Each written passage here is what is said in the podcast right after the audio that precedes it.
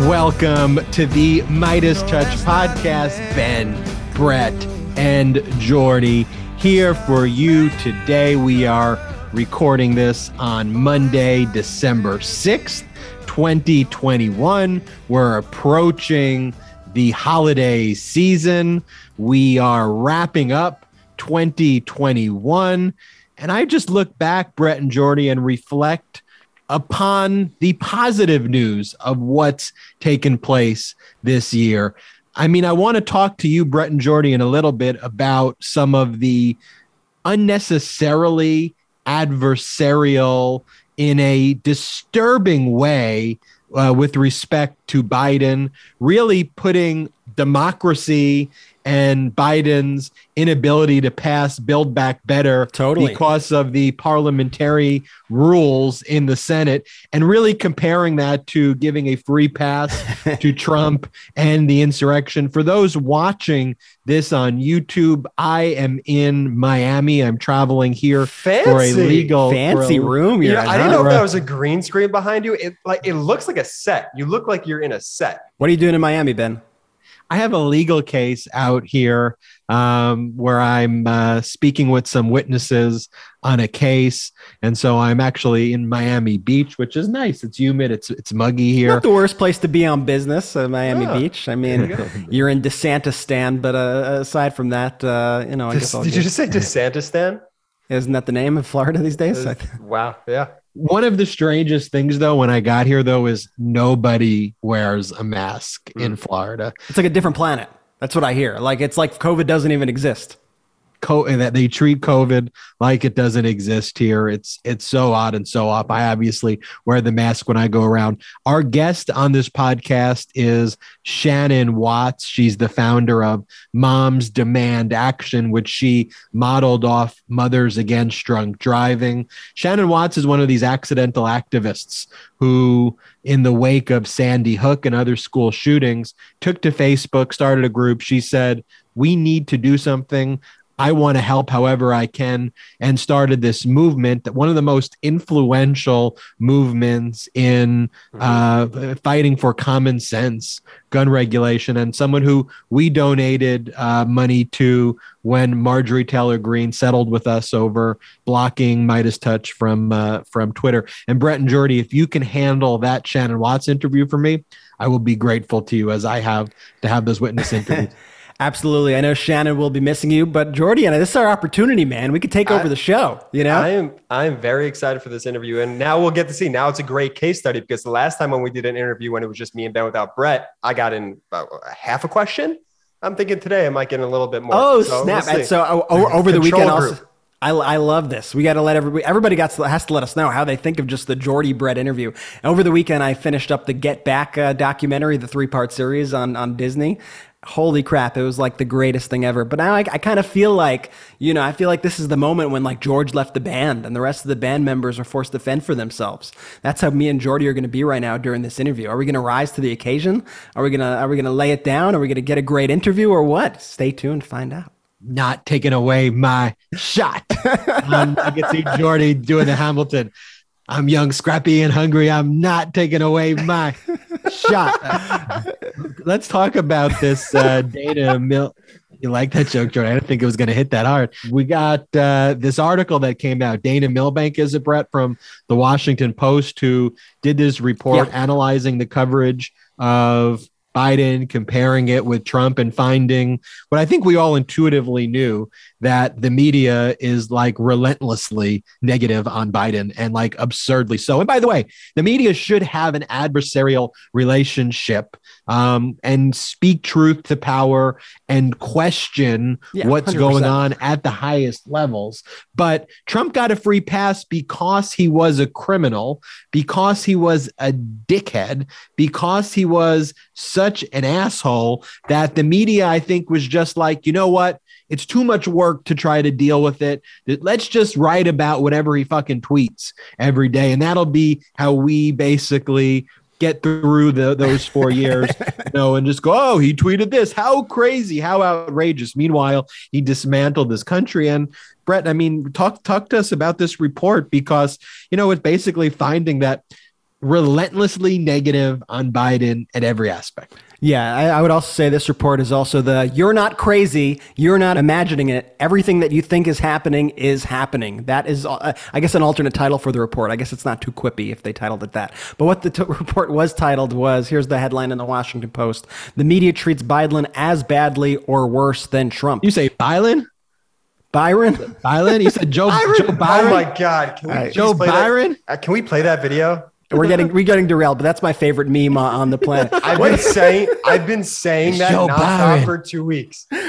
Joe what do you want to ask? Impression of the guy. What do you want to ask? Byron. He goes, "What do you want to ask Joe Byron right now? What do you want to ask Joe Byron right now?" Well, I, they I, go first. He goes, "It's yeah, the guy yeah, who was at interviewing people on Coney Island," yeah. and he goes, "What are you thankful for?" He goes, "Byron," and he goes, "He goes, Who, who's Byron? Joe Byron." Joe Byron. all right, we we probably have to cut all of that out because no, we're not going to cut it out. It stays in the of, it stays in the pod. Brett, talk about the report, then play the Joe Byron clip.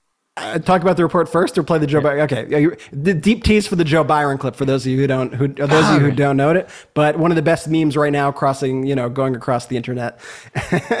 but this Washington Post report, basically, Milbank noticed that all the media coverage coming out about Biden took a strong, sharp, negative turn, especially in November. And so what he did is he had a data service run an analysis on the media reports, and he found that oftentimes throughout November that the media was actually much harder on Joe Biden than they were on Donald Trump during the same time period. And this was during the same time period that Trump was actively undermining our democracy, spreading his election lies. This is pre January 6th. This is all that chaos post election. The media is more negative on President Biden today than they were on Donald Trump then. And Milbank notes that, and, and, his points here, I think, are just super important, just going in from a media kind of criticism and analysis perspective. He says too many journalists are caught in a mindless neutrality between democracy and its saboteurs, between fact and fiction. It's time to take a stand, noting that Politico's coverage specifically was three times as negative of Biden than it was of its overall coverage during November. Their analysis then three times more negative than their other. Politico coverage. is fucking trash. We always talk about that, and now it's now it's scientifically proven how trash they are. It's total trash. But Milbank notes it's not just Politico; it's all the mainstream outlets that are doing this. And he notes, Ben, as you were saying earlier on CNN, Milbank was on there earlier today, and he said we see it as our job to be negative, to be adversarial, but there's a real problem when we're being just as adversarial because a guy didn't pass a bill as we are when a guy is trying to overthrow democracy. And I think that was one of the points also that I was trying to make on the last show when I was saying, like, fellas, we got to get it together. We got to be doing it. We got to be working in the interest of democracy. Just because you don't get every single thing you want, just because you're upset because a bill is taking a couple weeks longer to pass or a month longer to pass,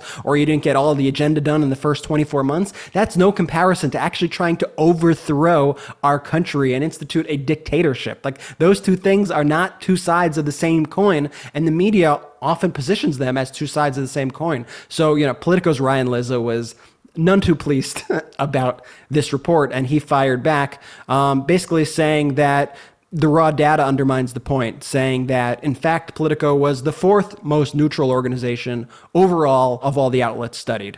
And Milbank noted that he said it's not just Politico, but the fact is in November, in the past month, as he was emphasizing, the Politico coverage was actually far worse than the rest of the media coverage.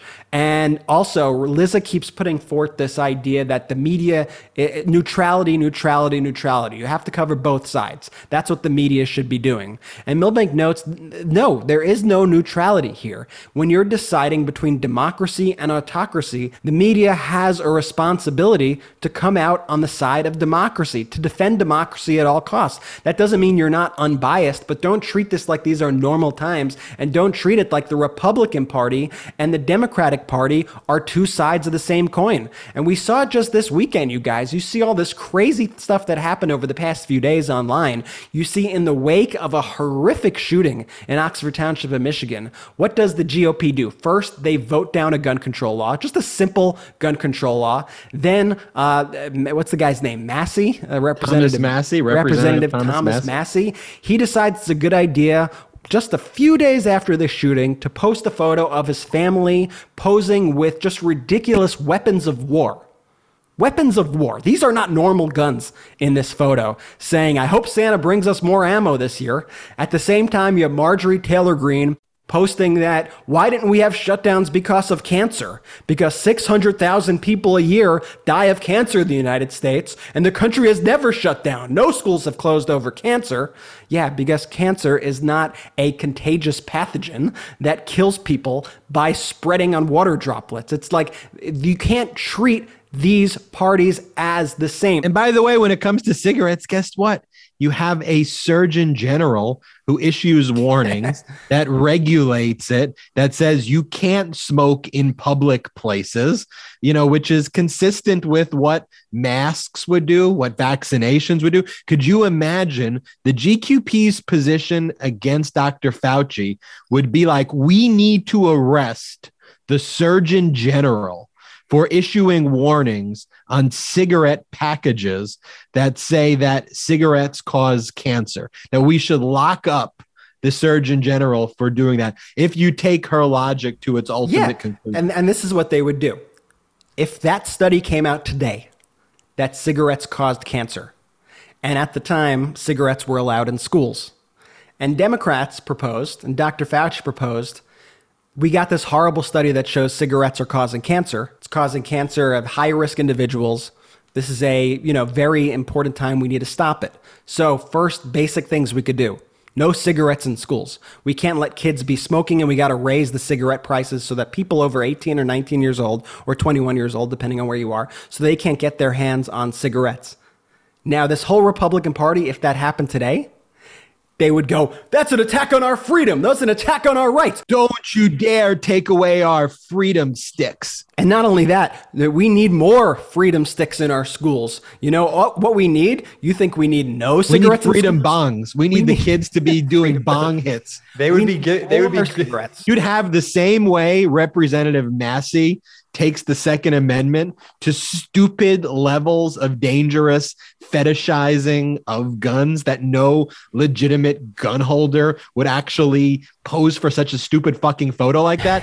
They would basically, in this situation, have these gigantic fucking eight foot cigarette bongs. You'd see five year olds attached to these fucking machines and they would go, ho, ho, ho, smoke like your life depends on it if you care about freedom. That's the absurdity of their positions. If the Democrats said cigarettes are bad, it's so Republicans true. would say cigarettes are good. Because going back to Thomas Massie, he's a fucking representative. This guy is a official of the government who who's supposed to dedicate his life to public service.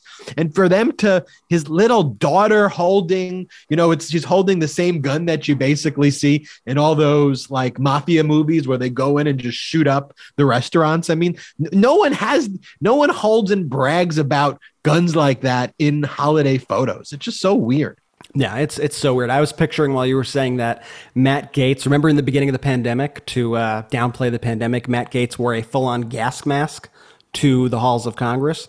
Well, I think if this in the cigarette analogy, I think he would wear that, but he would fill it with like tobacco smoke and do like a face mask. You know, one of those face masks like bongs that they have. Yeah, that's that's what these Republicans would do. The once again, these are not two sides of the same coin, and the media has a responsibility to call it out. They should not be treating the Republican Party like they are an ordinary political party. This is an insurgency. Let's face Can it. I tell you what the problem though is there, Brett? Too. You talked about Politico, and that highlights the problem, right? Because Politico was acquired by a German company called Alex Springer for about a billion dollars. So now the inside the Washington Beltway periodical, right, is owned by a conservative right wing German publishing company. We see this with other publishing companies owned by Saudi Arabia, publishing companies. And if they're not owned by a foreign interest, they are still owned by billionaires who want tax havens, want offshore accounts, mm-hmm. and things that the Democrats, in trying to fight for the middle class, are fighting you know, not against their interests, but fighting to level the playing field. So you either got American, you know, oligarchs or foreign oligarchs who own our media, and then organizations like MeidasTouch out there and other media companies like ourselves. You know, we're out here as do building whatever we can build but we are, to use the pun, outgunned by these crazy billion dollar entities, and we're fighting. That's why we appreciate all of all of your support. But I thought Brett that that example of uh, Politico is apt because it's owned by a foreign entity. Can we just take one quick step back? Did did the guy from Politico brag about being the fourth most neutral. Like he's not even on the podium, and he's bragging about he's bragging about being fourth. Yeah, he doesn't even have the bronze. But neutrality is not something we should strive for. We should strive to be un- unbiased. We should strive to tell things how it is. But the fact is, in telling things how it is, you have to acknowledge the fact that we have one far right authoritarian party and one party that may not get everything right, but at least they believe in democracy and they are fighting for democracy. And you can't measure those by the same token. Um, you know, Axios actually did a report. Speaking of these these media outlets. But they did a report also about the right wing building its own echo chamber and how, you know, it's been kind of a, a, new thing that's been built up since January 6th that, you know, a, a, lot of these platforms have been shut down because they've been hosted on things like Amazon Web Services. The right wing claims censorship on YouTube and on Twitter and all these things. So the right, what they have done is they've basically decided, you know what, we're going to develop our own platforms. We're going to make our own YouTube and Rumble. We're going to make our own uh, hosting service. We're going to make our own TV networks with Newsmax and with OAN and with Blaze TV and Alex Jones and all these things. Um, we're we basically are going to have our own right wing echo chamber where, you know, only the right wing is listening and getting their information from us. And we'll live on this, this island over here. And they've been very successful of it. Now, there are, you know, mixed studies as to whether the demand is really there right now to meet the supply of all this right wing media that's come out there. But the thing that struck me in this article is that all of those entities that I just mentioned, so whether you're talking about Newsmax or OAN or, or Charlie Kirk or Alex Jones or Ben Shapiro or Rumble or you name it, they're all funded by billionaires. The one thing that the right understands is how important media is. And the people with the deep pockets on the right are very savvy and they understand how important it is to pour their dollars into these media outlets on the right and build up these platforms. We have no such thing on the left. We have no such backers who are willing to give money to a MeidasTouch, for example, to any of these kind of left wing media outlets, any of these pro democracy media outlets. Because I guess at the end of the day, if we're fighting for tax raises on billionaires, you know, they, they throw all the pro democracy stuff out the window at that point. what do you th- what do you make of it? No, it's a great point. I care about democracy up until it hits my wallet. I mean, you have the Trump SPAC, uh, which we could get into in a little bit now under SEC investigation. But the Trump SPAC was able to raise $1 billion in what's called pipe financing. $1 billion for a company that doesn't exist. It, this is vaporware. It doesn't exist.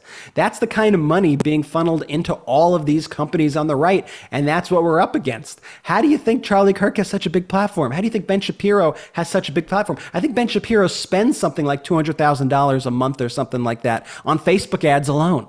These people just have deep endless, unlimited pockets of money in which they could change the messaging on apps like Facebook and on Twitter and on, now all their apps that they've created. You name it, Rumble, um, uh, Rumble, Social, Tumble, Mumble, Gettr, yeah, whatever the fuck. Gettr, yeah. I mean, I mean, they even have their own cryptocurrency that they call MAGA coin. Like they are literally, literally invading every sort of space out there, and they're creating their own right wing entities, and they're able to do this because they have the backing of billions and billions and billions of dollars.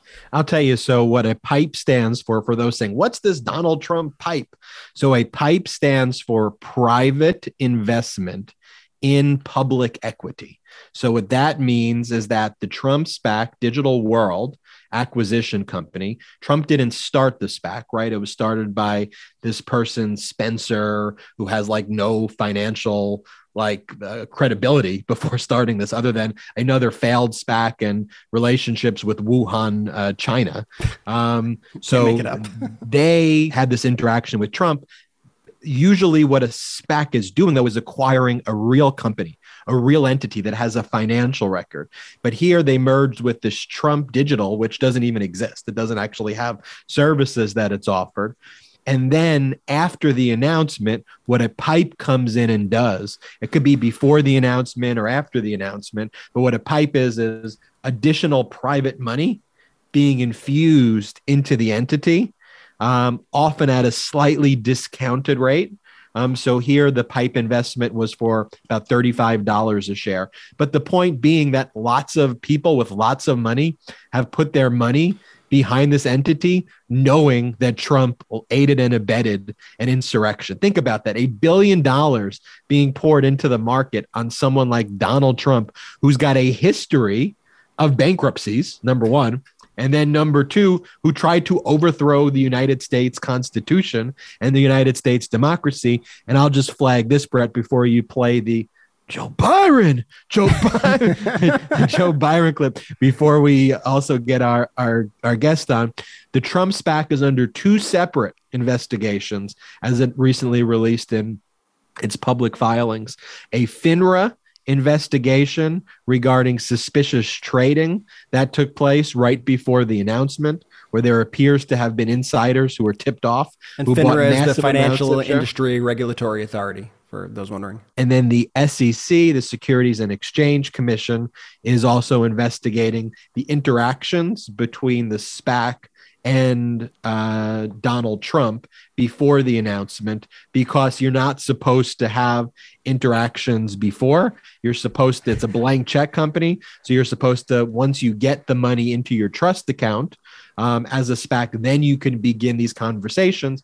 And as a fiduciary holder of the funds for those who contribute, you're supposed to look at lots of options not just like have your mind set on one to make sure you're making the best interest investment for the shareholders. And it appears that they had all these interactions dating back, but that's being investigated. One of the craziest things I think, and one of the things that puts us in a unique position to discuss this is Ben happens to be like a SPAC expert. Like Ben knows this specific subject inside and out. And for listeners of the Legal AF by MeidasTouch podcast, our legal analysis podcast with Ben and Michael Popok, um, national trial attorney, which I encourage everybody who listens to this podcast to listen to. Um, we do a live show every Saturday, and then the podcast airs in audio form on Sunday. But the second that the SPAC was announced, Ben and Popok said, "Oh, that thing's going to be an under investigation within weeks." Like, there's no way they followed any of the guidelines here. It already, I could already see a bunch of violations, a bunch of rules that they broke. So, props to Ben and Popok and the legal AFers out there who have known that this has been coming now uh, since literally day one of this announcement. All right, play the Joe Byron clip. Okay the meme taking the world by storm. Hey, yo, we got Byron's Car Wash live from Coney Island. Are you vaccinated? Yes, sir. I was feeling thirsty. Your mom gave me a gallon of Henny to quench that, you heard? It's no snow on the floor. He's really skiing the Coney Island on a hard top. What we doing Coney Island, Khalid? Real, son. We keep it real. Fuck your life. Bing bang. He had too many shots. You want a shot? Hey, yo, Ariana Grande, what's up, mama? I'll come to Coney Island take a spin on the cyclone. I miss you. Let's see that flip, boy. Yeah with the yellow foams on. I have seven female wives. Go to my Instagram. What do you want to tell Joe Byron right now? What's up, baby? Take me out to dinner. Hey, yo. So he got his phone in his balls. Steve Jobs did not die for this. If you see these dogs in your front yard, just know upstairs I'm going hard. Bing bong. I don't even know what that is. Like, it's just, it's just chaos. Chaos. It's Coney Island, New York.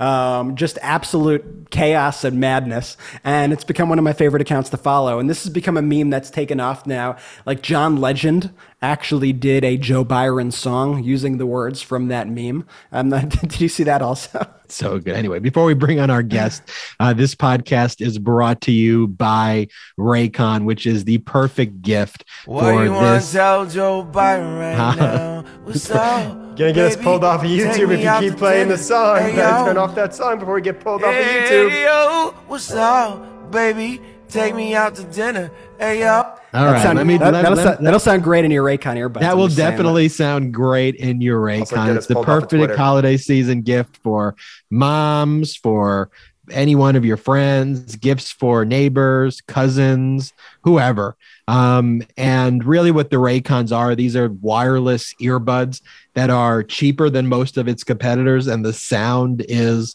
incredible. Like the audio qualities of these for the price. I mean, it's it's bass, it's kind of balance mode, it's pure mode. I listen to my audiobooks using my Raycons. I listen to music. I put my my Raycons in when I work out, and it's Ray J you know, Ray, it's Ray J's company. Ray J's pretty dope. So this holiday seasons are coming up faster than you think. Now is the time to knock out that gift list and avoid the last minute shipping scramble, especially because right now, ready for this? our listeners will get 15% off Ah. site wide. You just use the code holiday at buyraycon.com slash Meidas. So you go to B-U-Y-R-A-Y-C-O-N dot com slash Meidas. You go to buyraycon.com slash Meidas. You put in that code holiday and you're going to get 15% off your entire Raycon order. That's buyraycon.com slash Meidas. This is like the perfect gift to get and make sure you order right now um, while, while supplies last and while the timing will still let you make that purchase. I'm a huge music nerd. I can't recommend these Raycons ear- earbuds enough. And you could literally just, you know, just keep just jamming out, you know? What you want to tell Joe Biden right now? All right, What's let's- up, baby. You're Take gonna- me out to dinner. You're going Hey, to get us. It's not a real off. song. This isn't a Hey, copyrighted yo, song. so- up? If you get us kicked off, Baby, if you get our, if you get the out to Meidas. Touch Twitter and Hey. YouTube account taken down, I'm gonna be pissed. All right, Brett. Thank, thank you for playing that. Let's bring in our guest, uh, Shannon Watts. Brett Jordy, I will let you take it from here. Um, I'm going to do my meeting and then I will join us shortly. Good luck with your meeting, do- babe. Let's do it, Jay. And now we are joined by Shannon Watts, an American gun violence prevention activist and the founder of Moms Demand Action. Moms Demand Action is the largest grassroots group fighting against gun violence. Watts has campaigned for a number of gun control candidates across the country, including President Joe Biden. In 2016, Watts became a board member of Emerge America, organization for recruiting and training women to run for office. Shannon, welcome to the MeidasTouch podcast. Thank you for having me. It's great to have you on the show. Uh, listeners of the MeidasTouch podcast will remember that, and, and we hear we we rave about Moms Demand Action all the time on the show. We are so grateful for the work you do. First, I just want to make that clear, and I you. encourage everybody, if you care about the issue of common sense gun reform, please consider giving to Moms Demand Action. They are doing such incredible work. Uh, listeners of the show will remember that when we sued Marjorie Taylor Greene and she uh, had to pay for our legal fees, we decided to take that money and donate it to Moms Demand Action. We thought that was the best use of those funds. So we encourage all of you, if you're in this fight, please contribute to Moms Demand Action. Shannon, I'd love to just hear the story. How did you get involved? From from reading about your story, it seems that you have a lot of similarities to us. It seems like you were sort of an accidental activist in many ways. So Yes, I'd love that's to hear exactly about it. right. So it'll be uh, nine years ago next week that I was so angry, so devastated, and and just felt like it was time for me to get off the sidelines on the issue of gun violence after the shooting at Sandy Hook School. Again, I, I really can't believe next week it'll be nine years. Uh, but I was living in Indiana at the time, and I thought, okay, I want to join something like Mothers Against Drunk Driving, but for the issue of gun safety. And I couldn't find anything. I found a lot of think tanks in Washington, D.C., mostly run by men. I found a lot of one off city and state organizations, again, mostly run by men. And I wanted to be a part of, of a badass army of mostly women, uh, or at least led by women, that were connected all across the country, red and blue states alike.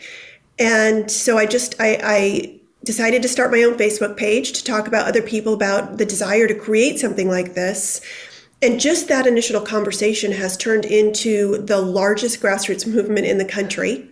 Uh, we're larger than the NRA. We now have 8 million supporters. Wow. And I've been a full time volunteer activist now, uh, you know, again, for almost a decade. Um, and I want to be clear we're not just moms, we're not just women now, we're mothers and others. And we also have Students Demand Action fighting right alongside us. I love it. So it's really grown at an incredible rate. I mean, that's unbelievable that you are now bigger than the NRA. It's it's truly an incredible feat, especially considering just what you're up against. What I'm wondering is, first, I know you said it's more than just moms, but why do moms make such good activists, it seems? I really do think moms are the secret sauce to activism. And if you go all the way back in this country, you know, women were really not allowed to be activists until prohibition because temperance was considered a Christian value. And, and really, men could never put that genie back in the bottle again. Once women were on the front line of activism, they were right there fighting uh, for children's rights, uh, against child labor laws, uh, for civil rights, uh, for, for the right to vote, all the way up to trying to fix the water crisis in Flint, Michigan. And, and it's often women and moms who force change in this country because, uh, you know, for better or worse, you know, in many ways, um, we have the the uh, responsibility of protecting our children and our communities. And um, gun violence is really no different. You know, black and brown women have been on the front line of this issue for decades, mostly unseen. Um, and and I think you know, women, white women, have a really important role to play in in fighting shoulder to shoulder with our black and brown sisters. Um, and, and so this is something that everyone needs to use uh, their voice and their vote on. And, and hopefully, our organization empowers women in particular to feel like badasses that can take on one of the most powerful wealthy special interest that's ever existed. I love that. And, and I think that's an important point. point, and it's something that we tell people often here. I mean, we always say if three brothers can start an organization out of nothing with no financing, with no nothing, and build it into what it is in just a little over a year, then you too can do something. It doesn't necessarily have to be starting your own organization, but every person plays their own role. And I think, Shannon, you are such an example of that. I mean, I'm thinking back though now to like, you know, my, my life. I am how, how old am I at this point? I'm, I'm turning 32 uh, this coming year, which is uh, which is crazy for me to think about. And I was nine when the Columbine shooting happened, hmm. and that is a moment that was just really ingrained in my mind. Just as a kid who was in school, seeing guns in school, seeing kids shot down, it just really uh, affected me in, in such a huge way. And I remember all those calls at that point that like you know it's too early to be talking about gun violence. You cannot speak about gun violence. How dare you try to politicize this moment? And i feel like republicans at that point really started getting their talking points down and really doubled and tripled down as to you know we cannot give an inch on gun control. We cannot give an inch to the background checks or anything how do we get past that? How do we find actual compromise with a party who's not willing to move an inch on this issue? Well, you know, I would say a few things. First of all, when you look and, and when you poll the American public, the vast majority support common sense gun laws like a background check on every gun sale or a red flag law or keeping guns out of the hands of domestic abusers, keeping guns out of the hands of children. These are things that that are not polarizing anywhere in this country except in the US Senate.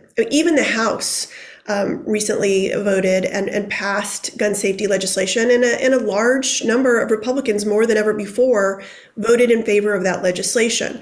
So there, there are Republicans who are on the right side of this issue. Uh, like any other social issue in this country, we have to get everyone from every party on the right side of this issue, and, and that is not something that happens overnight right? It's it's drips on a rock. It's several election cycles. It's a marathon, not a sprint. Uh, but we're getting there. I mean, if you go back to 2008 when President Obama was elected, about 25% of all Democrats in Congress had an A rating from the NRA. Today, none do. That is a seismic shift in American politics. And it is only a matter of time, I believe, until Republicans are, are on the right side of this issue too. But in the meantime, you know, it is up to all of us, again, to make sure we're voting on this issue that is a priority when we go into the voting booth in every single election cycle, that we know who our gun sense candidates are.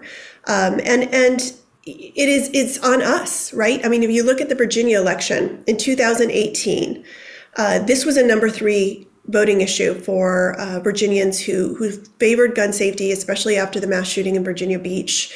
Uh, they they swept in a gun sense governor. They completely flipped both chambers of the General Assembly. But then in this last election cycle, um, they voted in an NRA lifetime member who refused to say where he stood on this issue, right? He's running in the NRA's backyard. He refuses to be graded by the NRA. He refuses to talk about this issue and he wins. So I think that's the new playbook for um, gun extremists, and, and it's something we all have to be really aware of as as activists and as voters. So, do you think Democrats should be making this the forefront of their campaigns? It seems like Republicans are really good at mobilizing the threat to the Second Amendment, and I use quotes when I when I say that to get voters to the polls. Do you think Democrats should be mobilizing voters in the same way to usher in some real common sense gun reform and get candidates who could actually make change out there? Well, I mean, that's exactly what we're doing, right? So, um, again, we flipped uh, the House in 2018. Uh, we recently flipped the Senate. We elected a gun sense president. And, and we have elected gun sense majorities uh, before in Virginia, as I mentioned, but also in states like New York and in Colorado and, and places where um, this issue was making no progress at all. And then it was turbocharged because we were able to go in during an electoral cycle and get a gun sense majority and then go forward and pass stronger gun laws. We know this is a winning issue when we do the polling. Again, this is something that the vast majority of Americans support. It's no longer a third rail. You can run on the issue and win. Um, and so, you know, I think it's just really important that we're paying attention, that we're prioritizing this issue. Again, if you go back into Virginia and you see the NRA lifetime candidate was able to peel off white women by talking about things like CRT and uh, talking about, you know, school sh- shutdowns during COVID. This is the new playbook. We have to stay focused and we have to make sure that we're holding candidates accountable and making them say where they stand on the issue of, of gun safety. Yeah, as we said on the show, you know, CRT isn't going to kill your kids. You know what's going to kill your kids? COVID is going to kill your kids, and guns could kill your kids. Yep. Mm-hmm. And Republicans are doing everything possible to keep that the norm out there. That's exactly I know, right. I know a lot of people are just so frustrated because when you look at something like Sandy Hook, like what could be a more horrific, you know, incident than that? Obviously, that's what inspired you to to start everything, start this incredible movement. And I know people look to that and say, "Hey, if we couldn't get things done after children were shot down at Sandy Hook, how could we ever get things done? What would you say to people who who kind of feel like that? Yeah, I, I, would, you know, I, and I answer this question every year around this time, right, when it's the commemoration of the horrific tragedy um, inside Sandy Hook School, and that that negates all the work that has been done on the ground in the last nine years. I understand that people are waiting for this cathartic moment in Congress. I am too. I know it's coming. I wouldn't wake up and do this every day full time as a volunteer if it wasn't. But we can't lose sight of the amazing changes that we've made. As I mentioned before, all of the Democrats in Congress are on the side of gun safety now. Um, we have passed laws in 21 states that require a background check on every gun sale. We have passed laws in 31 states that keep guns out of the hands of domestic abusers. We've passed something called a red flag law in 19 states, which allows family or police to petition a judge and get a temporary restraining order to remove the guns from someone who's a danger to themselves or others. Um, we've passed secure storage laws. There's so much that has been done by activists on the ground who show up at every gun bill hearing, uh, who oppose bad legislation, who support good gun bills. And it's also important to, to keep in mind all the defense we play, right? The, the NRA's agenda was just sailing through state houses in 2012. And we have stopped their agenda 90% of the time, year after year, for the last six years. These are these are bills that would have allowed uh, guns on college campuses, that would have forced teachers to be armed, that would pass and expand stand your ground laws, something called permitless carry, which sadly is still marching forward, but we've been able to stop them in many states. Um, so all this work is being done by activists on the ground. And again, it's really how many social issues work, right? Like marriage equality took decades on the ground uh, by activists to do the what I call the unglamorous heavy lifting of grassroots activism. And, and gun violence prevention is no different. Well, we're thankful to have you out there, and I'm happy that you laid out everything that's been accomplished and stuff. Because I think too often people just see the headlines, and they don't really see the work that's going on, and they don't see how much worse it could actually be. I mean, I saw a photo today also of uh, which I, I think I saw that you commented on. It was an NRA letter sent to a person that said gun confiscation notice. And it's to scare people into thinking that Democrats and liberals are taking away your guns. And then they ask, obviously, for a check uh, to donate to the NRA once you open it up. And the person who I saw posted this on Twitter had said they sent this to, I, I believe it was his father, who was shot and killed by guns. And they were furious at the fact that the NRA was sending these notices to them. What do you think of those kind of NRA tactics and and where do you think the NRA is at right now just in general I guess because we kept hearing all these things about that they're financially weren't quite in good shape like what what, what do you make of it all Well you know there there's a lot of discussion about when the NRA became and, and, and I don't mean their members I mean the leadership of the NRA became so radicalized. And a lot of people say it was after Columbine when they could have backed down but they decided to double down. Right. And as a result, you know, they, they realized a long time ago, if you remember when um, George Bush Sr. resigned from the NRA, it was because the NRA was starting to use this language that was just so incendiary. You know, they were referring to government officials as jackbooted thugs. And, and the reason they were doing that was really to win elections and to raise money. And what they realized accidentally was, oh, it also sells guns because they at the time had a demographic that, that really was sort of aging out right it was the the white man over the age of 50 or 60 and they realized there's no way to maintain our profits if we continue just to sell arsenals to these specific indiv- individuals. It's important to remember that about 3% of all gun owners own half of the 400 million firearms in this country. And that was sort of the, NR- the NRA's fault because of the, the way they were marketing guns. And so this is a successful recipe for them. Um, if you look at COVID, right, they exploited the chaos and the fear around this pandemic to put guns in the hands of Americans. You know, the Trump administration made uh, gun dealers an essential business. The ATF allowed curbside gun sales. Um, we know tens of millions of guns were sold during the COVID crisis. And what we're seeing now is the logical outcome of that, right? We're seeing gun violence spike all over the country. Domestic gun violence is up. Gun suicides are up. Um, and, and the, the number of children who live in homes with unsecured guns has risen from about 4.6 million to now 5.4 million. And so, you know, the horrific shooting tragedy we saw in Michigan last week is sort of the logical outcome of, of allowing the gun lobby to write our nation's gun laws. And and speaking of that horrific incident in Oxford Township in in, in Michigan, a 15 year old kid, um, gun purchased for him on Black Friday apparently by his parents. What do you make of the fact that this you know 15 year old was able to get his hands on this gun? And what kind of laws do you think there could actually be implemented to prevent something like this happening again? Well, you know, it's it's kind of like the onion, where they say uh, no other country is experiencing this, but we don't know how to stop it here in America. It's, it's really clear why we have school shootings in this country. It's because we give children easy access to guns. Most school shooters are, are students. About 80% of them get their guns from home. And, uh, you know, we know how to prevent that from happening. For example, secure storage laws. 23 states now have laws in place. We just helped pass them this, this legislative session this year in Colorado, in Maine, in Oregon, um, that, that require gun owners to keep their guns locked unloaded and separate from ammunition around children. That's that's pretty logical, right? It's just a responsibility that should go along with gun ownership. Um, but the NRA has really stripped all responsibilities from gun rights in this country.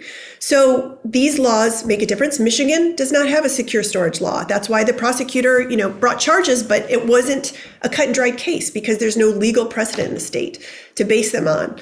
Um, we also know that in almost every single case of a school shooting, like this one in Michigan, there are warning signs beforehand. You know, this kid was clearly a danger to himself and others.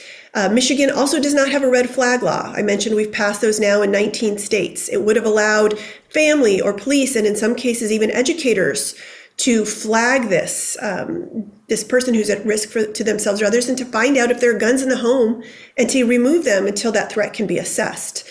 Um, so there's there's there are a lot of different legal ways, but also you know it is important to pass resolutions through school boards, which we're doing all across the country. Now, more than 2 million families have received secure storage notifications because of the work of Moms Demand Action. Wow. Um, and, and just having the conversation. We have a program, a campaign called Be Smart. If you want to learn more about how to keep your guns locked, unloaded, separate from ammunition, or to ask friends and family when you send their kids to their homes if they're doing that, just go to besmartforkids.org um, and we can explain how to do that. You know, it's it's so true, Shannon, because everybody does say you just see it so often. People say things like, well, we're too far gone now. How are we ever going to get this under control? It's impossible. And it's like, well, every other country in the world has been able to do that. Yeah. They, and there, there have... are other countries with higher gun ownership that don't experience the levels of gun violence that we do. And one, one of the things that people have also said to me is, you know, this isn't about guns. This is about mental health. I go, hey, yeah. you don't think there are mental health issues in other countries as well? But you don't we see the, the same, same rates of, of mental illness as every other peer nation. And by the way, It's not. It, it can be both. Like people always do. Like it's an either or. It can be both. But like the fact is, like you said, we have the same rates of mental illness here as every other place in the world. And guess what? They've cracked the code because it's not that secret. It's it's really not that secret. On the note of what you were saying about prosecutions, I thought one of the really interesting things they did this time around was charging the parents yep. of the school shooter. Now, have you seen that be done before? I, I, I, don't. I'm not sure that I have, but I think that could set an interesting precedent that could actually do a lot to curb gun violence if you actually put responsibility on the parents here. Oh, absolutely. It's extremely rare. We found about two or three other cases where this has happened. Um, as I mentioned before, we've passed secure storage laws and now in 23 states. Unfortunately, in many of those, um, allowing a child to have access to your unsecured gun is, is a misdemeanor with about a $400 fine. We have to make sure these laws are passed. We make, have to make sure that they have teeth. Um, but absolutely, when a gun owner gives a child easy access to guns, and that gun is then used by a child to either purposely or unintentionally shoot themselves or others, there, there has to be some kind of accountability. I mean, if you go back to the 80s, which I was a teen in the 80s, and I can remember when someone would get in the car, they would choose to drink and drive. They would kill their family or friends. They would live. And what people would say is, oh, what a tragedy. We can't punish this person. They've been through enough. And a group of angry moms came along and said, wait a minute, you know, the laws are the moral underpinning of our society. If we don't start holding people accountable, this is going to happen again and again. And by the way, the way you change the culture where these horrific tragedies that are senseless and preventable happen is by saying as a, as a society, we have laws that say this is not acceptable. That's how you change the culture. And that's what we need to do here too. And I was really heartened to hear Senator Chris Murphy on CNN yesterday saying exactly that. We need a federal law that holds gun owners accountable for, for being responsible. That was something that we had talked about earlier uh, in this interview was Columbine. And frankly, I remember being taught about Columbine in school, and we had a two-week curriculum, you know, solely based on that. We watched videos, we had parents come in and speak, and it was really, you know, tragic, and it really affected me, um, you know, just hearing all of the stories. You look at the news, and there's almost a Columbine like every other week at this point, and it's it's it's terrifying. And so, I guess why why the increase in school shootings?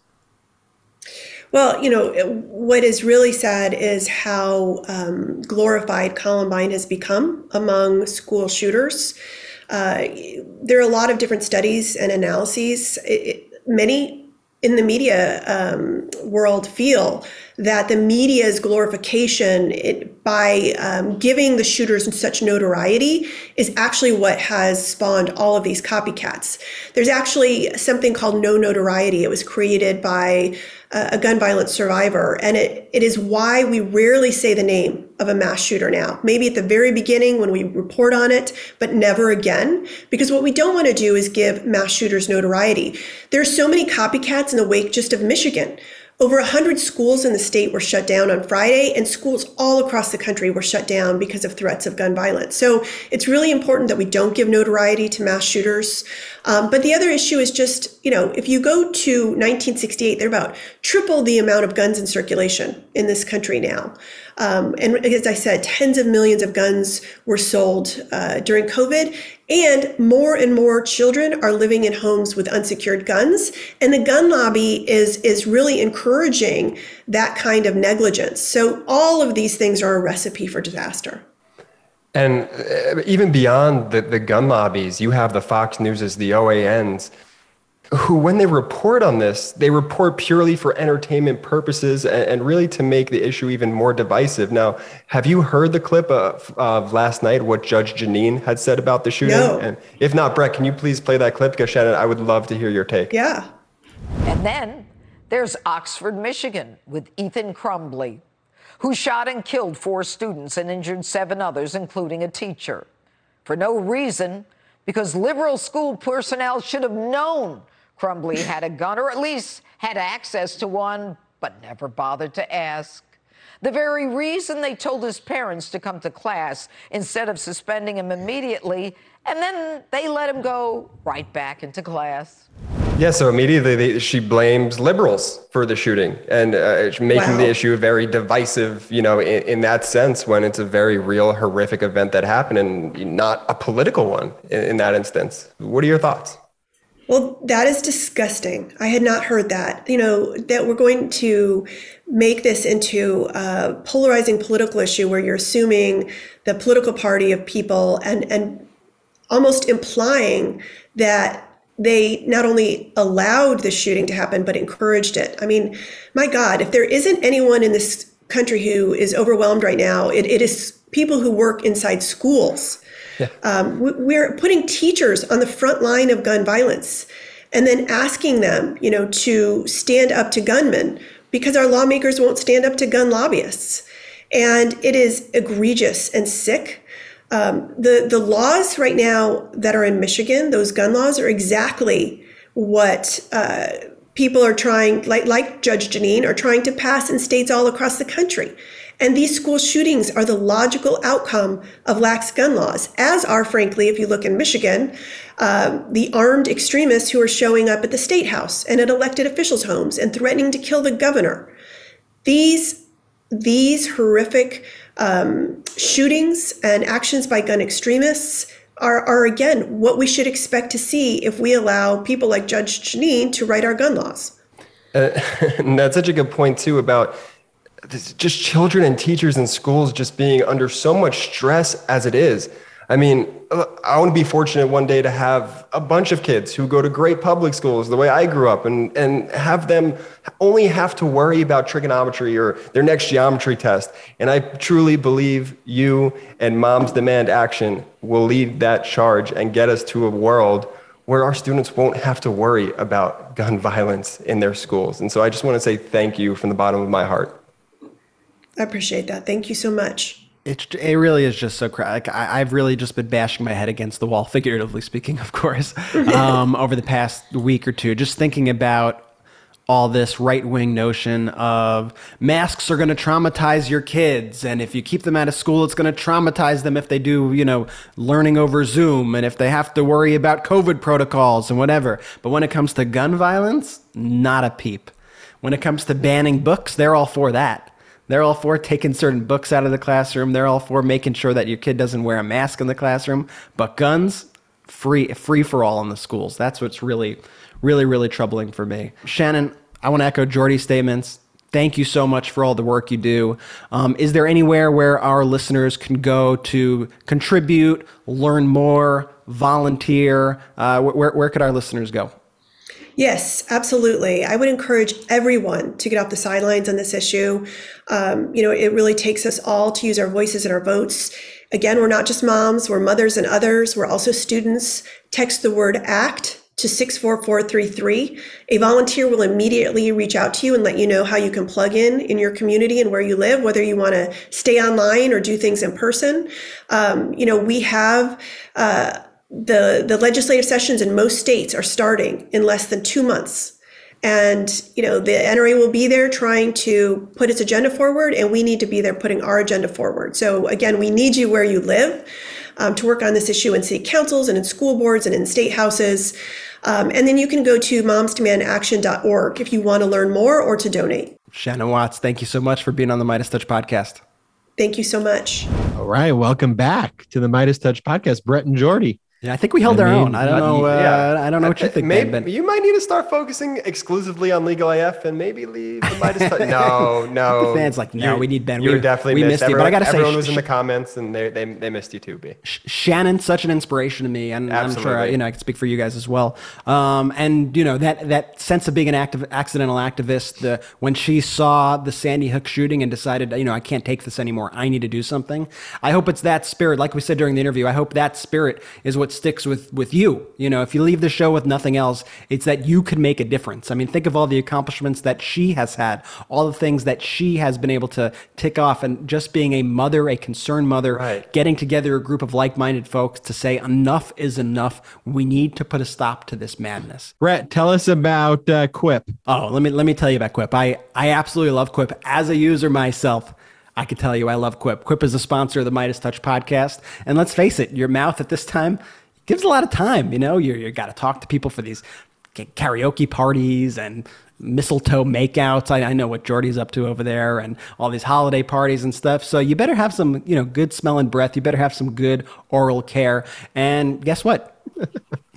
you can do that with Quip, you know? Give the gift of better oral care with Quip. Quip electric toothbrush is loved by over 7 million mouths. It has time sonic vibrations with 30 second pulses to guide a dentist recommended 2 minute clean, a lightweight and sleek design for adults and kids with no wires or bulky charger to weigh you down, a multi use travel cover that doubles as a mirror mount for less clutter, reusable handles, and a sleek range of metal hues, including best selling all black and all pink, as well as bright plastic colors, sure to make a pop to your bathroom counter. And if you're already keeping your mouth in tip top shape, why not earn some rewards while you're at it? Upgrade your Quip to a new smart motor to track and improve your brushing with a free Quip app and earn amazing rewards like free refills, products, Target gift cards, and more. Beyond just the brush, Quip has a whole line of stocking stuffers for everyone on your list.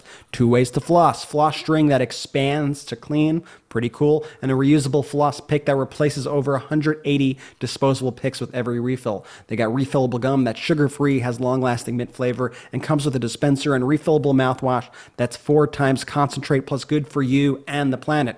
In addition to the brush heads, Quip also delivers fresh floss, toothpaste, mouthwash, and gum. They have refills every three months starting at $5. Shipping is free, so you could save money and skip the hustle and bustle of shopping in store during the holidays and into the new year. And even more Good news, Meidas Mighty. Quip is running their best deals of the year, which means you won't be paying through the teeth when you gift better oral care this year. So here's what you got to do. If you go to getquip.com slash Meidas right now, on top of their holiday savings, you'll get your first refill for free. That's your first refill free and up to 40% off bundles at getquip.com slash Meidas. That's spelled G-E-T-Q-U-I-P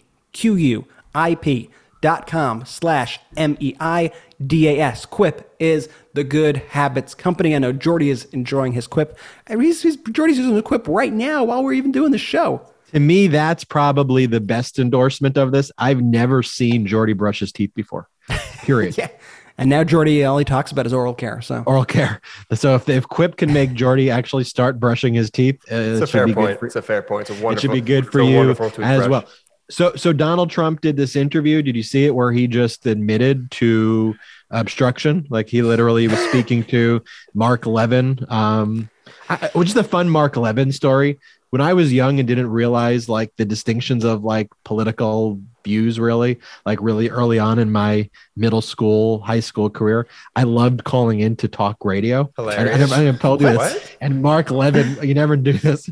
And mark levin was on like whatever the talk radio was. And i would just call in and i would just ask questions and you get you'd always get you'd always get on because there was not a lot of people who would call into those shows. And i remember calling into mark levin uh mark levin a few times. But anyway that's neither here nor Mr. there. Mr. Levin What'd you say? yeah, what'd you? Would you? Would you? What, what, I'd always get in. Him? I'd. Oh, I'd always get through. Did whatever, you know, you know, Mr. Levin? I was in a Guys and Dolls play. okay, I didn't say I was in a Guys and Dolls play. Mr. Levin, I was a backup singer in By Guys the way, and Dolls I got. Play? I got I separate calls from our parents who remembered the line and they remembered that I was in the chorus of, of, Guys and Dolls. So Mr. yeah, Levin, so Trump, what would you want to tell Joe Byron right now? well, tell Joe Byron I love him. Let's go, boy. Let's go, boy. Okay, so Trump is doing this interview w- with Mark Levin. like I'm cracking Brad up, and and he's basically like, "Let me tell you what I did here, okay? I fired Comey. What else was I supposed to do? I fired Comey because if I didn't fire Comey, you would not see a Donald Trump presidency. I may be here with you, Mark Levin. I may be here with you, but not as a president. They would have got me. So he basically goes on and admits to obstruction. I don't even think you need to play the clip.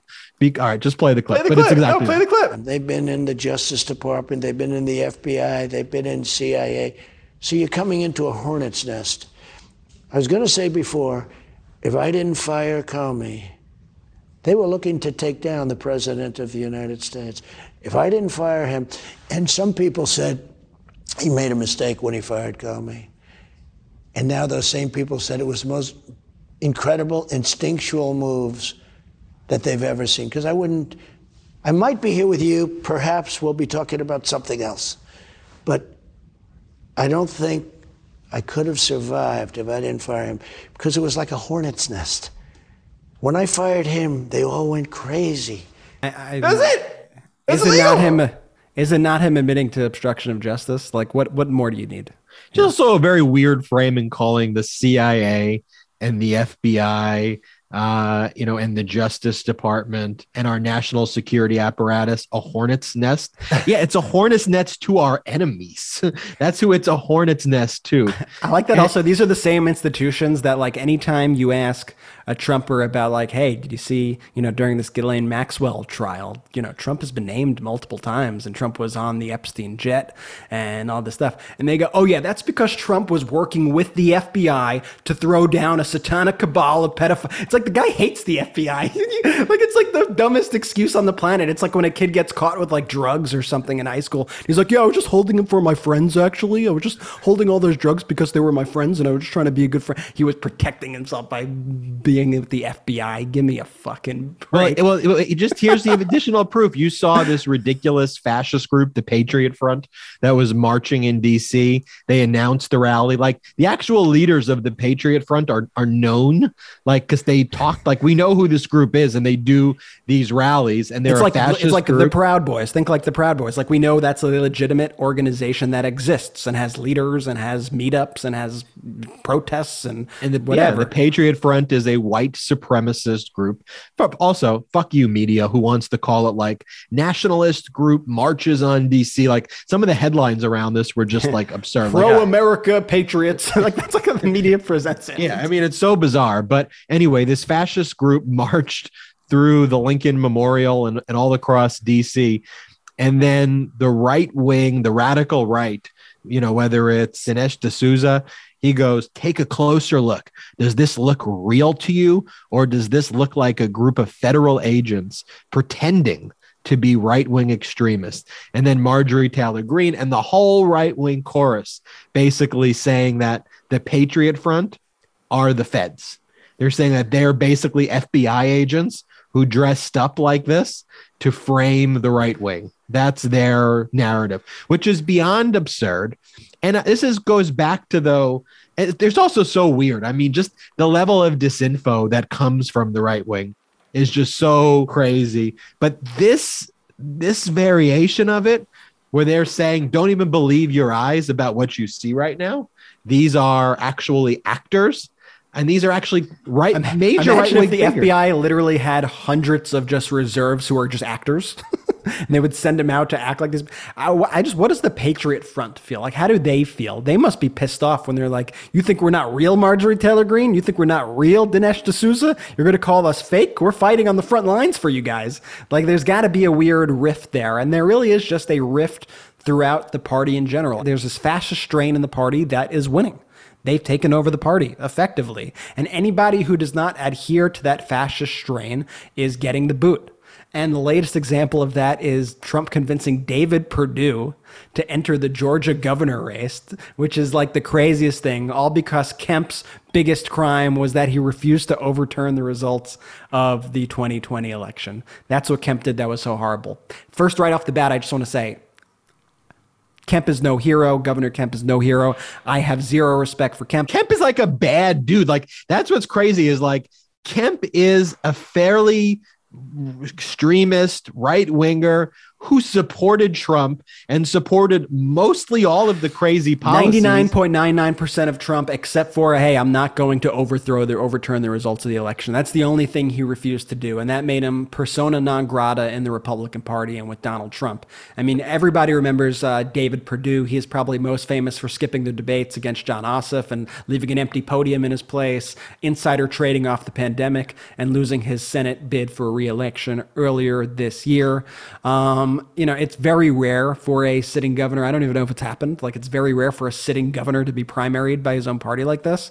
And it puts Trump at odds with the Republican Governors Association, who actually wants to support incumbents and doesn't want incumbent Republican governors to be attacked. And this came, of course, just days after Stacey Abrams announced her bid for governor. So, I mean, I think looking into this, seeing the turmoil of the Republican Party and seeing this rift, I think one of the reasons why we won Georgia is because we actually had a battle on two fronts. We had both, you know, p- groups like us, Stacey Abrams, all the on the ground activists pushing in the direction to get rid of Kelly Loeffler and David Perdue. And at the same time, we had inside the party Donald Trump telling people not to vote, Lin Wood telling people not to vote. And you just had this total mess going back and forth.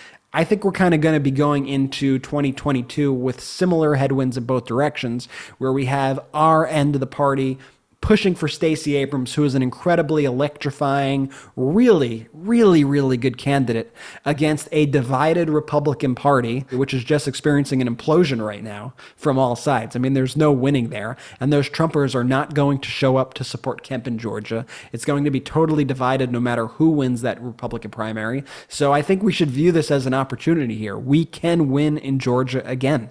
We can win the governorship in Georgia. I think it can very much happen. So let's make it happen. Let's work hard. You could stand up to Trump, though, if you're in the Republican Party. You, you, you can, but they're just so weak. These uh, these Republicans, like the Kemps, like the Chris Christies, like the Brad Raffensperger, who was the Georgia Secretary of State. Um, you know, they they talk a tough game, and then they lose all credibility. Then when they're asked the question, okay, well, Donald Trump made death threats against your family or encouraged people to make death threats against your family. He's called you X, Y, and Z. Um, but would you vote for him? You know, and universally, these Brad Raffenspergers, Kemp, I bet you if you ask Kemp right now, would you vote for Trump? He would probably say yes.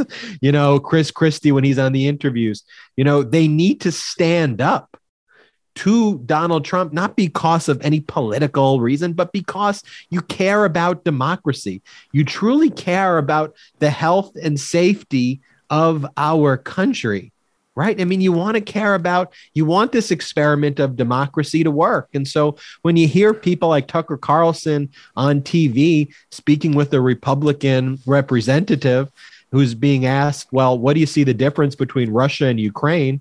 Um, and the Republican congressman goes, well, one of them's Democratic. Shouldn't we support that? And and Tucker being like, well, I guess maybe we should still support democracy. Like it's really on the verge and yeah. teetering of of of it's not a foregone conclusion that this democracy remains. People like the state that I'm in now, Governor Death DeSantis. You know, he's someone who's anti-democratic. He doesn't support democratic institutions. He sees himself as a dictator and poses an existential threat to our democracy. I want to talk briefly um, before wrapping up the show about stamps.com. I love stamps.com yeah, I mean, stamps.com is something that we used at MeidasTouch to operate our kind of day to day business affairs.